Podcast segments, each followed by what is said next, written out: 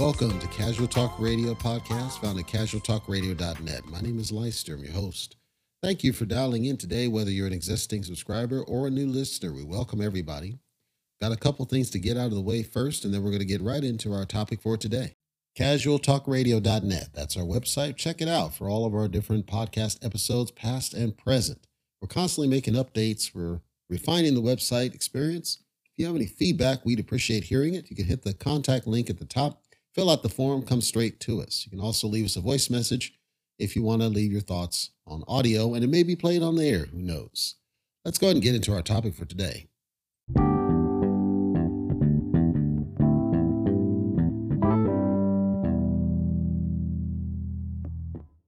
Well, I signed paperwork for the third endeavor I was telling people about. And of course, this is not the finish line. I was assured repeatedly that there won't be a lot of stupidity. And by stupidity, I mean this is the the third one is the full-time one. And I said that the problem with full-time is they usually ask you to do stupid stuff that I frankly am ethically opposed to. And so this it's kind of tentative, you know, or tenuous, I guess is better said, because if they ask me to do other stupid stuff, which unfortunately is in what I signed that said we have the right to introduce these stupid things at some point later, it means I'll have to basically just give notice, instant notice. There will be no two weeks. It is I'm going to leave, uh, unless if there's you know some advance and there's an ability to say no, because there are certain things I simply will not do. And I wanted to make sure that was clear to some people that there are things I will not do, and it's not because I'm a disruptor, although I am a disruptor in a positive fashion. It is because there are certain things I ethically will not do. And one thing I impose on, you know, companies I deal with, one that we lack as a society, the sorry, balls to step up and be strong about what you ethically are opposed to. It's it's that simple. If I'm ethically opposed to a thing, I'm not going to do the thing. That doesn't mean that I'm not reasonable when it makes sense. And see, that second part I just said is what I think a lot of these organizations struggle with. It's got to make sense to me, not to them, to me. A lot of companies try to impose a singular set of rules on all of the different workers, contractors, consultants, etc. That doesn't work for me, brother. I need to make sure that my needs are accommodated because, as I understand, first of all, being a minority myself, I understand that I'm the only one who's going to protect myself. Now, are there things where I'm concerned for my life? Yes. Are there things where I'm concerned for my health? Yes. Are there things where I'm concerned for my safety? Yes. These are fundamentally like your self protection should take paramount, you know, first, number one, not backseat because some company tells you you have to give up your own rights, your own beliefs, your own control of your own body. We tout this catchphrase of my body, my choice all over the place. However, on a regular basis, when you go work for a different company, when you consult, contract with a company, I don't think many people read what you are agreeing to as part of the terms, or even if you do, you're in such a state of desperation because of your situation that you're agreeing to things that put yourself at risk. They fundamentally do. Whether you acknowledge the risk or not, the risk is there. So when we tout the phrase, quote, my body, my choice, do you know that a company can fundamentally require you to subject to things that are violations of you, whatever those things are? And they will bake it in that basically we own you. So, things, great example. When you are a salaried employee, and you didn't know I was going this way, when you're a salaried employee, in the United States, you are not entitled to overtime. The generic definition for a computer professional, quote unquote, is that they are not entitled to hourly because, quote, there's no way to track their hours. I don't know who out there works in technology who is a salaried employee. I'm fairly certain all of you are required to fill out timesheets of some kind. And then when you get to your payroll, you're required to do it again. Why? Because they can track the time, which means they could track the overtime. Nobody has lobbied to the federal government about how this is abuse of people. So what ends up happening? You get to this world where there is this on-call, quote unquote, condition. You are required to basically be woken up at any hour in a past life, in a past world, in a past decade, there was a time when you would carry a pager. And for the younger folks, the pager was a one way messaging tool to notify you to call somebody back. No problem. I actually was fine with the pager for the most part. In the medical field, they still use them. The pager had some sense of, I needed to call back. And yes, it woke you up, but now we have cell phones. Now there's an assumption that you're going to answer the phone. And what happens if you don't? You get chewed out when you come to work the next day. So the expectations have changed upon you. I don't know if people understand this, but pretty much any medical professional will tell you there's a certain amount of sleep you should be getting on a regular basis to maintain a level of health. It helps your body recover from what has been done to it during the day. When you're on an on call schedule, especially when you're dealing with an unstable environment, you are getting woken up and you are disrupted, and it's very difficult to get back to sleep. Or let's say that it wasn't really an emergency and you can't get back to sleep because you're woken up for no reason. Or let's say there were multiple incidents back to back. Or let's say that you're doing some migration where they only want to do it in the evening, even though whatever it is could have been done during the day, but you're, you're imposed upon. You're forced to comply with somebody else's belief that we'll just abuse you and not pay you any extra money.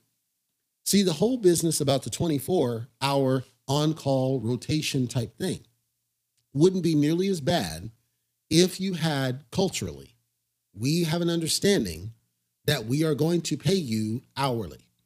And it's still salaried in the sense that it is a set amount of hours. You will get your eight, but if we go over it, we're going to pay you this overtime. They don't do that. So since they don't do this, you are putting your health at risk because all for a job. This is one of those where I find it unacceptable. And I will have to say no. Adamantly, I will not do this because there are ways, especially in my craft, there are ways not to have to do it. Now, in this particular one I signed, they're using a cloud service. The cloud service is maintained by a different vendor, and I'm familiar with the vendor. They handle the back end, they handle the servers, the databases, everything else. We handle the front side, and so we don't have to necessarily worry about uptime or that sort of thing. The problem is that you create a solution, and for whatever reason, there's an expectation given to the business that there's 24 hour support. Now, even though the service is self supporting, essentially, we create this expectation of service delivery, which then what? impacts my ability to make sure I can get the rest I need, and my employer is not willing to pay for the benefit of extra time imposed upon me. That causes an issue. That's number one reason why, and I'm, there's tons of these, right, of just impositions on a person. These are the reasons why I normally do not do full time because it should not be up to them to dictate when I do work. It should be up to me to make sure that everything still works, irrespective of what time it is. So if it means I need to fix the software to where it doesn't break at midnight, I should be allowed to go in and just fix the software so it doesn't break at midnight. This is such a paradigm shift, though, for many companies that I ultimately refuse to deal with otherwise. I said, if the company's not going to allow me to do my job, which is be that specialist and fix the problem, I'm just not going to stay very long. That happened in 2019. I accepted because I was dealing with a director. I think I told the story. And the director came from the basically the industrial world of everybody is a generic replaceable widget and wanted everybody on the floor to do what I'm able to do, even though I have 17 years experience in software at this point. And there's no way to get to that point because it takes minimum six years to really master it. And that's assuming you have an aptitude for it, which some don't, especially now because it's a lot more complex than it used to be but it's a lot more powerful. And so it takes a lot more out of the box thinking than many regular people have. So I'm tired of this guy. I decide to accept an offer. This is in Oregon. And they told me everything under the sun. And unfortunately, the person who offered that to me was not the person I was going to ultimately be working with. So there were other issues. I get there. There's all sorts of issues with just the initial visits, the you know the interview process, everything that should have given me a flag that I should have walked away. I didn't because I was so committed to getting away from this other numbnuts over here. So I accept it. I start, and for four months and no, I'm not exaggerating. I'm talking four full months. I walked in there second day of January of 2019. My last day there was April, I want to say 13th, 14th, 12th, somewhere around there of 2019. I was there for four months. I didn't do a lick of work because they wouldn't allow me to, because the group I was supposed to work with was not told I was coming in or why, which was they're a bunch of screw ups and I'm coming in to get it done correctly. Instead, they usurped it and decided they would delegate me to the outgoing tool that I have no competency with at all, that's crashing and crapping out. And they would do the new tool that I have more experience in all of them put together and jack it up so that later I'm subject to that. Say, I know the game. So I'm not doing any work. I'm collecting a check. Problem is, I'm not doing any work. I'm not engaged. Because I'm not engaged, there's no reason for me to be in the building. So I said, let me just work from home then. If that's the case, and I'll dial into things, they won't let me work from home. After that time, one of the soups on the other side said, This, you know, we got to change this because he needs to basically follow orders. And I'm telling them no. So then they subject to the PIP. And I took that business. I wrote up a resignation letter using their software, dropped it on the manager's desk, who was a coward, by the way, thanked my team that I was working with for them and their guidance and everything, helping me understand the way of things, and walked out and never looked back. And at the end of the day, I'm not ashamed. Like there's very few times I don't give notice, but if it's just not the right thing, then the beauty of at will employment is I have every right to walk out same day. There's no such thing as burn bridges anymore because the companies treat you as replaceable and they treat you as expendable and they don't respect your time, they don't respect your health, and they impose, they try to impose their will upon you instead of letting you be the specialist that you are in whatever you specialize in which doesn't work for me. So as I talk to people, right, of they're in awe. Wow, how do you have two clients at the same time, contract clients? It's not hard. There's time I'm working with one client and time I'm working with the other one. And sometimes there's conference calls where I'm sitting, wasting time, listening in on a thing, and I don't need to take action. For the most part, I do work on one until I need to do work on the other, and I interchange between the two. I can then shift time. If there's some let's say there's a blackout period, quote unquote. So I know that was apparently deemed as an offensive term. I don't mean it as. I'm saying that was an IT term that there's a hands off period that we should not do any sort of deployments or changes. Great. I can go over to the client, work with them. In this case, both of them happen to be in the same time zone. So there's minimal disruption there. I'm always active during that time span. And the second client is really just a bunch of pointless calls that don't require any action at this point. The first client, meanwhile, has a lot of work, but I control the current schedule because we're ahead of a deployment and there's a little bit of lag. Great. So I just interplay between the two. This is not something I would argue everybody can do. Some people are not cut out, frankly, for contract work. They need the safety and the comfort of somebody offering them benefits, somebody offering them 401k, somebody doing these things for them. I understand this. I personally am not willing to sacrifice my own ethics and principles just for these benefits that really aren't that great. A 401k isn't really that great. It sounded good. It was never meant to be a replacement for pensions, true pensions. Pensions were always the right answer, and their decline, I believe, has contributed to the decline of generational wealth in our country here in the United States. So if a company comes back and says, "Yeah, we've got a great match of 6K, a 401k, and or 6% rather of 401k and some of this garbage, I'm not impressed. And in fact, when they go through the benefits during orientation, I kind of glaze over because it doesn't impress me. I'm looking for standout benefits.